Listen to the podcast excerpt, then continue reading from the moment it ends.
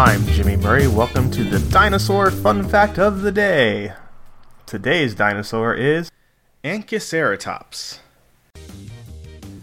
Anchiceratops is rare compared to other ceratopsians in the area and usually are found near marine sediments in both the Horseshoe Canyon and Dinosaur Park formations. This indicates that Anchiceratops may have lived in estuaries where other ceratopsids did not live. Flowering plants were increasingly common but still rare compared to the conifers, cycads, and ferns, which probably made up the majority of ceratopsian diets. In 1990, Thomas Lehman proposed that Anchiceratops was a dimorphic genus where the skull of A. longirostris represents a female.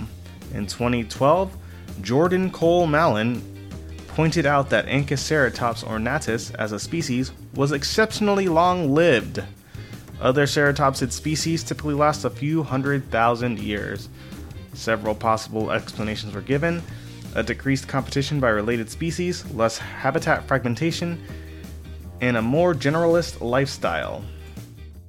Don't forget to tell your parents to send us their suggestions and yours to at the Jimmy Murray on Twitter. I'm Jimmy Murray. Thanks for listening to the Dinosaur Show on the Kid Friendly Podcast Network. Music by Kevin MacLeod, executive producer Chris Kremitzos.